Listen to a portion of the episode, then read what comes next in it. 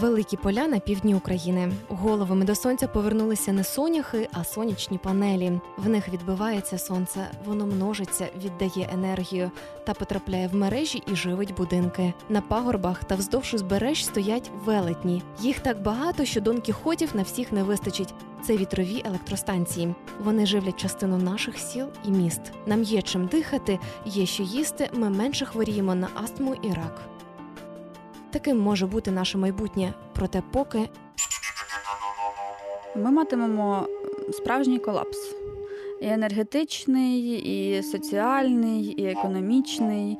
наші міста захлинаються від викидів станцій та заводів. За даними Міністерства екології та природних ресурсів, ТЕС та ТЕЦ головне джерело забруднення атмосферного повітря у масштабі країни. Значна їх частина працює на вугіллі, але повітря мають очищувати фільтрами, скажете ви, і правда. Проте енергоблоки побудовані у радянський період та майже вичерпали свої проектні можливості. Тож чи ефективно працюють фільтри і чи вони взагалі є? За даними звіту Укренерго, за минулий рік на теплових електростанціях є лише очистка димових газів від золи, але не від оксидів сірки чи азоту. Тож вони разом з продуктами згорання та іншими небезпечними викидами потрапляють у повітря. Недарма за даними на 2017 рік, половина з десяти найбільших підприємств, які забруднюють атмосферне повітря, це ТЕС і ТЕЦ. Решта чотири металургійні комбінати та одна шахта. Їх викидами дихаємо ми і наші діти. Загальна ж смертність від забрудненого повітря дуже висока, говорить генеральний директор ВОЗ Тедрос Адханом Гебреєзус. We know that air pollution is one of the biggest threats to global health. Забруднення атмосфери є однією з найбільших загроз для здоров'я на глобальному рівні, і ми маємо щось з цим зробити терміново. Дозвольте нагадати вам деякі цифри. Забруднене повітря щороку вбиває 7 мільйонів людей. За нашими оцінками, до третини смертей від серцевих нападів, інсультів, раку легенів та хронічних захворювань органів дихання викликані забрудненням повітря. Ніхто цього не уникне від народження до смерті. Вартість дій висока, але ціна бездіяльності ще вища. Is even greater. Це Екосапіенс, подкаст про свідоме життя на планеті, і я його ведуча Аліна Білобра. Сьогодні розкажу, чи зможуть відновлювальні джерела енергії, сонячні батареї та вітряки подарувати нам можливість дихати на повні груди. Програма виходить у партнерстві з громадською організацією Екодія. Чи ефективне ВДЕ, тобто відновлювальні джерела енергії на Херсонщині у найтеплішому регіоні, де сонячних днів понад 200 в рік, розбирався мій колега В'ячеслав Гусаков. Майже чверть електроенергії, яку виробляють у Херсонській області, і близько 12% електроенергії, яку споживає регіон, приходиться на зелену або чисту енергетику, сонячні і вітрові електростанції. Зараз в області 34 сонячні електростанції загальною потужністю 322 МВт. Такої ж потужності Каховська ГЕС. На Херсонщині є 6 великих вітроелектростанцій загальною потужністю 174 МВт. І це вдвічі більше, ніж потужність Херсонської ТЕЦ, хоча потужності однакові або навіть більші. Зелена електроенергія поки не складає навіть половини в енергетиці області, говорить заступник директора департаменту паливно-енергетичного комплексу Херсонської ОДА Іван Чорний. Ми десь прораховували, що сумарний вклад об'єктів відновленої, енергетики у загальнообласний баланс електричної енергії складає е, до виробництва, якщо говорити, не до споживання, не до 2,2 мільярдів кВт, а до виробництва, тобто ТЕЦ плюс ГЕС, і порівняти з загальним виробництвом об'єктів відновленої енергетики, то вже ми заходимо десь до 23% по генерації. Тобто можна говорити, що в Херсонській області генерується четверта частина електричної енергії до загальної генерації в області. Бо до загального споживання ми там може десь 12% доходимо, а до генерації вже четверту частину.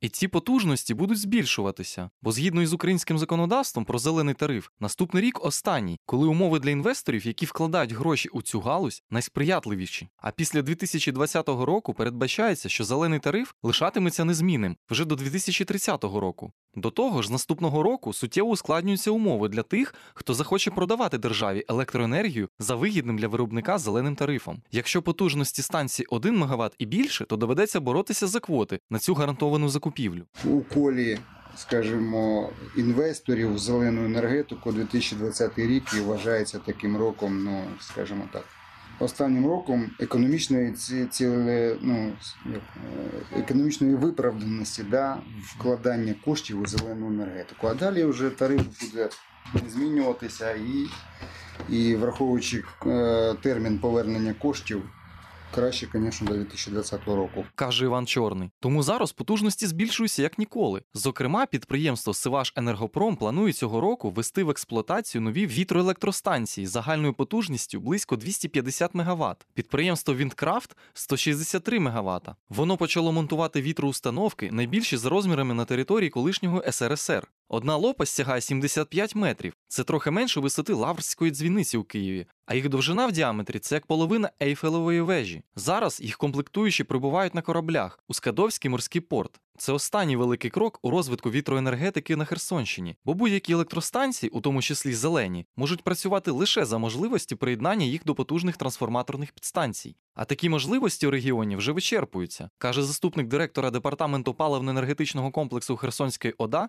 Іван Чорний. Не тільки наявність, скажімо, добрих вітрів є одним з критерієм при вибору місця, а ще й наявність потужності е, відповідних підстанцій електричних, куди можна приєднати е, ці вітроелектростанції.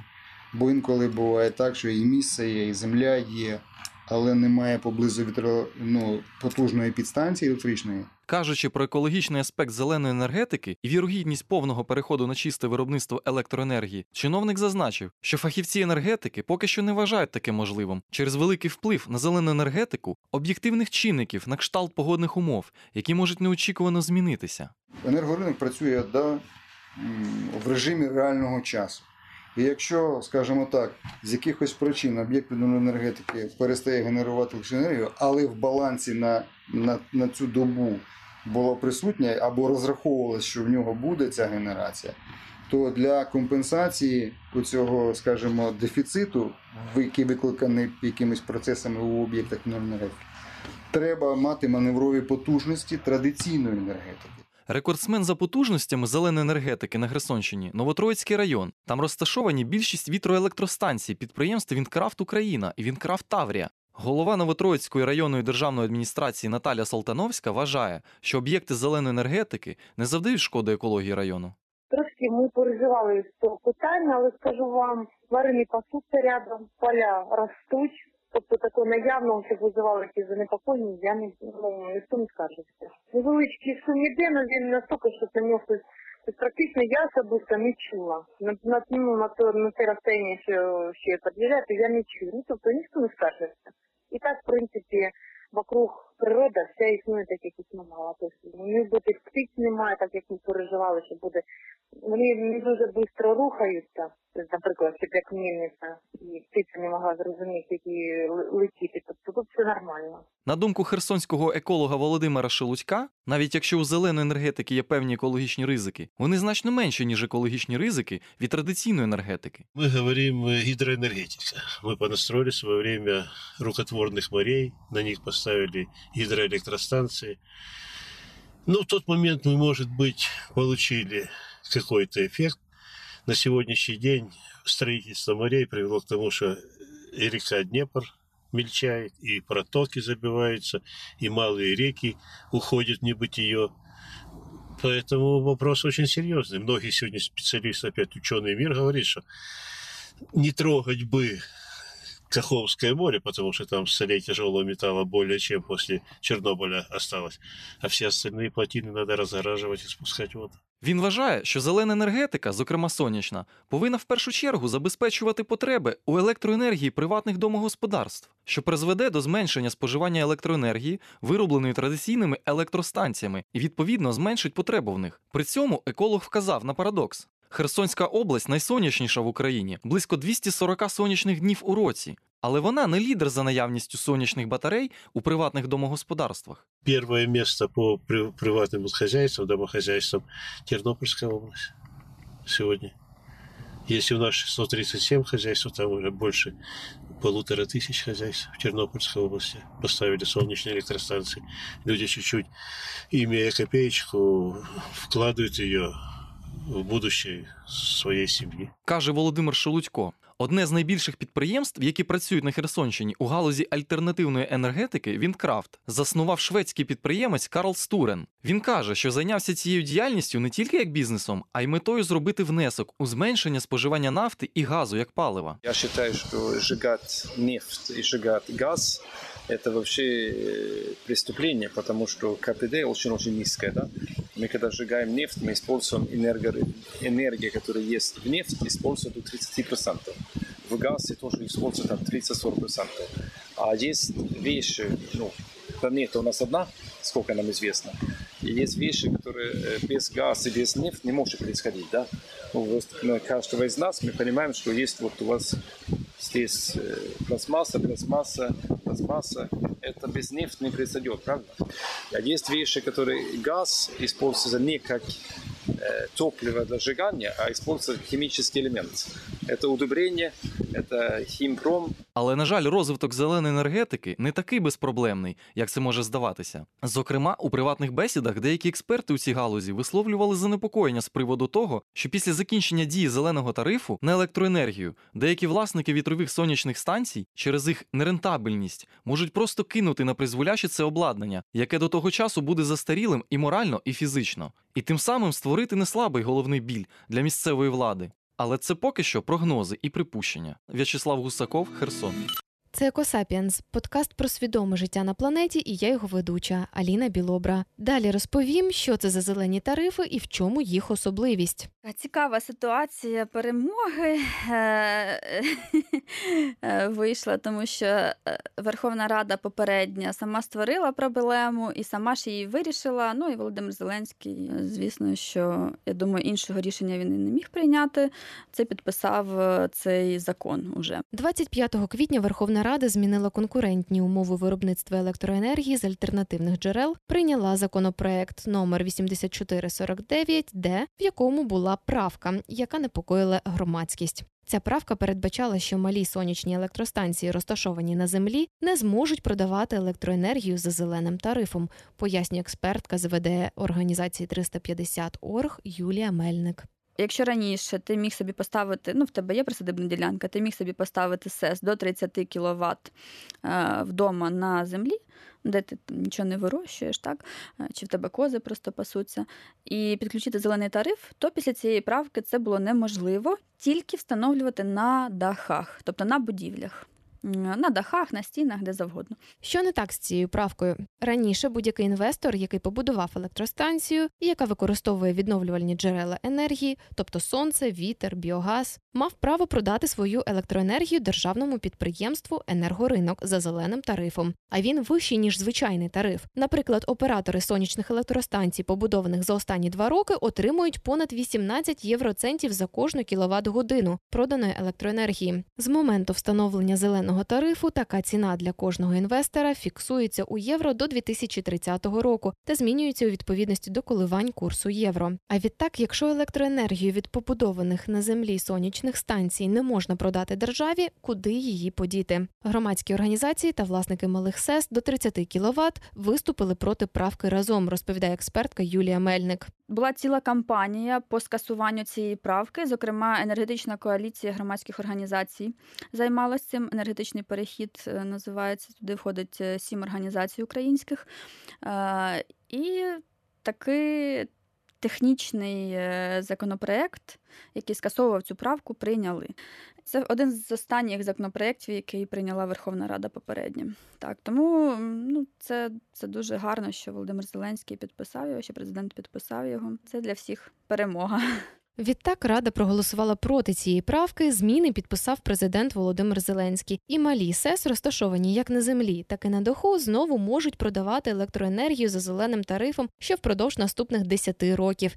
І це не все. Тариф обраховують у євро, оскільки інвестори хотіли застрахуватися від можливих коливань курсу. Інвестиції в відновлювані джерела енергії це, в принципі, єдині стабільні інвестиції в Україну зараз.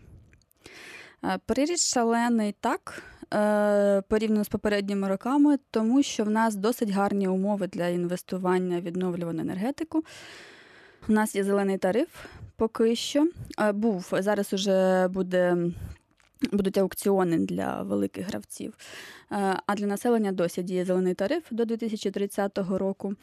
В Україні є кілька гравців на ринку відновлювальної енергетики. Це малі сонячні та вітрові електростанції. Їх потужність до 30 кВт. Середні їх потужність до 150 кВт. Та великі сонячні до 1 МВт і великі вітрові до 5 МВт. Для них існує різне регулювання ціни. Юлія Мельник зазначає, перехід до зеленої енергетики має бути справедливим для всіх. Е, перехід енергетичний, тобто перехід на відновлювані джерела енергії, він має бути справедливий.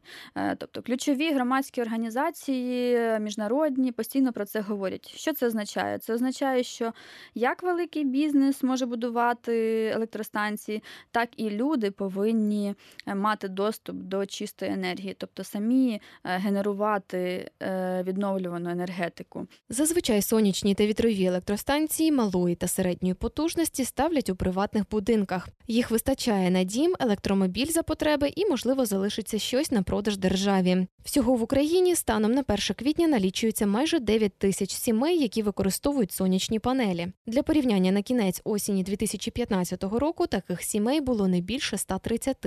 Держенергоефективності повідомляє, обсяг інвестицій домогосподарств в сонячні електростанції склав близько 180 мільйонів євро. І де ховаються всі ці сонячні станції? Мені було дуже цікаво, тож я знайшла мапу. На ній показані сонячні та вітрові станції у тій області, у тому місті, яке мене цікавить, наприклад, у Херсоні. І коли я натискаю на позначку електростанції, мені подається інформація про її розмір, потужність, назву власника, рік побудови та навіть тариф. Підготував мапу інформаційно-аналітичний ресурс Українська енергетика uaenergy.org. Вони використали дані національної комісії, що здійснює державне регулювання у сферах енергетики та комунальних послуг. Щоб на власні очі побачити, де ж в Україні ці станції, введіть в пошуковик словосполучення Мапа ВДЕ Укренерго, але тільки після того, як дослухаєте цей подкаст. Це Екосапіенс, подкаст про свідоме життя на планеті, і я його ведуча Аліна Білобра. То що спричинило такий ріст у галузі відновлювальних джерел енергії? Всьому причиною стала ціна. Так, вартість на сонячні панелі тільки за минулий рік знизилася на 35%, А відтак ця технологія стала доступнішою, і це плюс, але в неї є і мінуси. Про них поговоримо згодом. Так, на кінець минулого року енергія, вироблена лише за рахунок сонця і вітру, склала 2% в енергобалансі України. Решта припадає на атомні, теплові та гідроелектростанції. Україна поки далека від переходу на 100% ВДЕ. Проте експертка від профільної організації 350 Орг Юлія Мельник каже: якщо Україна не переходитиме на відновлювальні джерела, криза неминуча. Практично всі блоки АЕС, практично всі теплоелектростанції, вони завершують свій термін експлуатації. Деякі вже повинні бути виведені з експлуатації. І це величезна проблема насправді, тому що якщо ми зараз не пришвидшимось в енергетичних рішеннях, ми матимемо справжній колапс і енергетичний, і соціальний, і економічний. Е, ну, Воно просто якось, коли ти не думаєш років на 10 вперед, живеш одним днем, то воно так не виглядає страшно. Але цей день прийде, якщо не займатися енергетикою зараз. Начальник відділу аварійної готовності та реагування на ЧАЕС Дмитро Кондратов говорить, не вірить відмирання АЕС. Аргументує тим, що вартість електроенергії від атомних електростанцій дуже дешева, на відміну від теплових електростанцій або від електростанцій на відновлювальних джерелах. Е, Вироблена атомними станціями електроенергія 20 копійок кіловат. Зелена енергія стоїть 6,68. При этом воздух выкидывается куча э, отходов, то есть пепел э, и так далее. Э, что лучше. Юлія Мельник говорить, питання не лише в ціні. Паливо для реакторів АЕС Україна закупає у російської компанії ТВЕЛ і американської Westinghouse. Тож питання енергетики безумовно питання національної безпеки. Основну електроенергію українцям забезпечують досі АЕС. За рахунок ТЕС та ТЕЦ покриваються пікові навантаження вранці та ввечері, коли я і ви виходимо на роботу або повертаємося додому. Експертка Юлія Мельник говорить, що альтернативні електростанції також можуть впоратися з піковими навантаженнями. Це, в принципі, єдина ем, слабка точка відновлюваної енергетики, е, те, що це порівняно з ТЕЦ, наприклад, так, з ТЕС. Е, досить нестабільно. Тобто сонце в нас світить в день, тобто енергія в нас є в день. Вітер в нас е, може дути, в принципі, і в день, е, і вночі, але іноді він не дує в достатній кількості. Сонце і вітер не можна додати, докинути як вугілля, але є інші варіанти. Країни, які активно розвивають відновлювану енергетику, вони будують потужності по зберіганню енергії, е, storages, так звані. Тобто, це такі поля батареї, грубо кажучи, де енергія, яка вироблена від сонця і вітру зберігається там певну кількість часу, яка потрібна, і подається в пікові періоди. В принципі, ми маємо прагнути до цього саме, тобто до будівництва потужностей по зберіганню енергії. Дешевшають панелі не лише для родин, але й для підприємств. Тож в Україні стрімко ростуть і великі гравці на ринку. Наприклад, сонячні електростанції потужністю понад 1 МВт та вітряні електростанції потужністю понад 5 МВт. Так минулого року компанія олігарха Рената Ахметова ТЕК ВДЕ позичила у німців 90 мільйонів євро, аби побудувати першу чергу приморської вітроелектростанції у Запорізькій області. Чому? Поки що всі великі сонячні та вітрові електростанції працюють за зеленим тарифом. З липня цього року в Україні повинна працювати система відкритих торгів. На ній розподілять квоти держпідтримки виробництва електроенергії. Пробний аукціон має пройти до 31 грудня, проте точної дати поки немає. Великі станції на аукціоні змушені грати на пониження, тобто переможе той, хто запропонував найнижчу ціну продажу 1 квт години електричної енергії. Він отримує державну підтримку, тобто право продавати електроенергію гарантованому покупцю за встановленою на аукціоні ціною протягом наступних 20 років. Але ймовірно, такі ціни будуть нижчими за ті, які є зараз. Великі станції можуть зберегти зелені тарифи на наступні 10 років. Для цього компанія повинна до 31 грудня закінчити будівництво електростанції та підтвердити її готовність до експлуатації сертифікатом, або як варіант укласти так званий преподоговір, тобто договір купівлі-продажу електроенергії за зеленим тарифом з державним підприємством енергоринок, і тоді вже за 2-3 роки добудувати станцію. Щоправда, вартість тоді визначатиметься за тим зеленим тарифом, який буде діяти на момент здачі станції в експлуатацію на ринку. Тож, приміром, якщо підписати підписати преподоговір сьогодні, а здати станцію в експлуатацію наступного року, то зелений тариф буде ймовірно нижчим, оскільки на наступний рік заплановане його зниження на 25% для сонячних та 10% для вітряних електростанцій. Тариф же станцій, які вже добудовані або будуть введені в експлуатацію до кінця цього року, не зміниться впродовж наступного десятиліття. Це саме той сценарій, яким намагається скористатися компанія Ахметова. Проте за високий розмір зеленого тарифу може створювати ризики дефолту галузі, коли держава не може виконувати власні гарантії викупу занадто дорогої електроенергії. Саме це сталося в Іспанії. Така ситуація призводить до численних інвестиційних арбітражів та відтоку інвестицій. Великі станції створюють зараз проблему для мережі в Україні, пояснює експертка Юлія Мельник. Ну, зараз Укренерго стикнулося з такою ситуацією, коли на півдні України будують якраз мегапотужні СЕС, сонячні електростанції. і Їх потрібно включати в енергетичну систему. Тобто, це потрібно будувати трансформатори, це е, нові мережі, можливо, навіть е, де цього немає. І якщо цього не робити, це величезне навантаження на енергетичну систему, і вона може просто не витримати. А маленькі. Е, домогосподарства, тобто маленькі сонячні електростанції, вони ну. Потроху подають енергію, тобто вони не створюють такого величезного розбалансування. Навпаки, вони є е, джерелом енергії, е, вони її генерують, але вони роблять, скажімо так, м'яко і і поступово. Тобто вони не роблять проблеми для енергетичної системи. Як виглядатиме енергетична мапа України у майбутньому, поки сказати важко. Але до 2050 року Україна поставила собі за мету перейти майже повністю на відновлювальні джерела. Тож які джерела живитимуть переважно міста, а які села, поки не ясно. Відновлювана енергетика, я завжди її порівнюю з мозаїкою. Тобто тут немає такої однієї чарівної кнопочки, я натиснув і вирішив е, проблему. Ні, вона буде складатися ця мозаїка по-різному в кожному місті, в кожній області, в кожному регіоні, в кожній частині України буде по-різному. Тобто тут так треба творчо і технічно, і дуже професійно і стратегічно підходити. Експертка Юлія Мельник припускає, у майбутньому великі міста зможуть закуповувати енергію у маленьких. Е, плюс ще буде відрізнятися малого міста або села від великого міста, тому що в селі кожен собі може панелі поставити і все.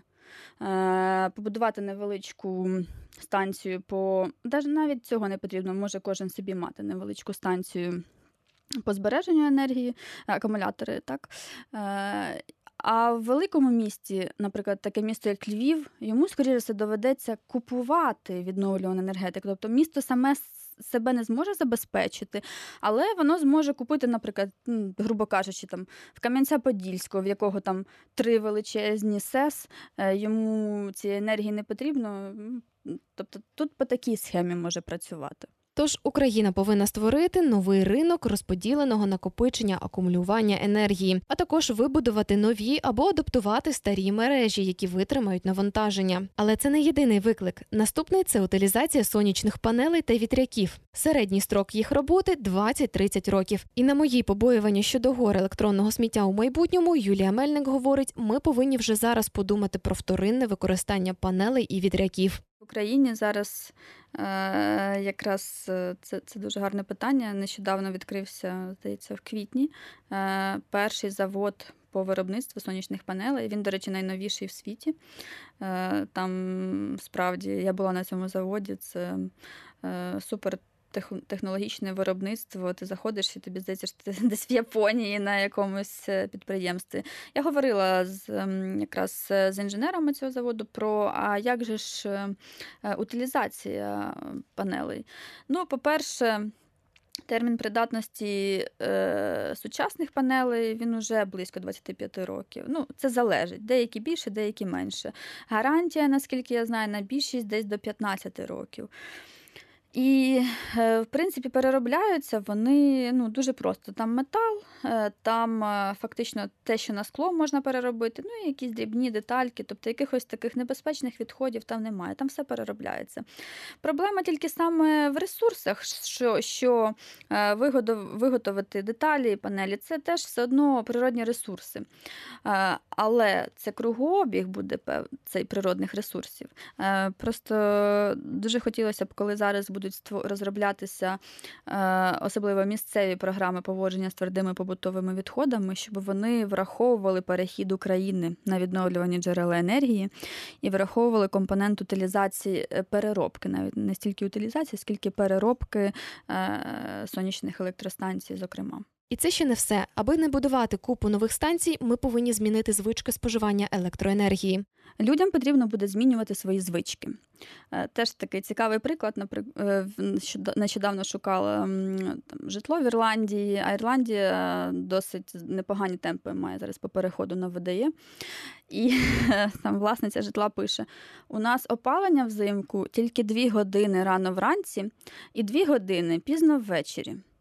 Врахуйте це. Е, плюс ми вам даємо електроковдру, одяг, теплий одяг і все. Тобто, ну, це Українцю пересічному уявити це дуже складно. Це біда, це катастрофа, якщо доведеться мати температуру нижче 18 градусів в приміщенні. Для країн, таких як Ірландія, Велика Британія, навіть в Італії, в принципі, е, на півночі, там не живуть е, в приміщеннях з високою температурою. В Японії взагалі. В Японії, наприклад, така річ, як опалюваний коридор чи туалет, не існує просто. Тобто змінювати всім потрібно звички і розуміти, що ну, ера надкомфорту і ходіння в шортах взимку пройшла. І потрібно звикати до нового.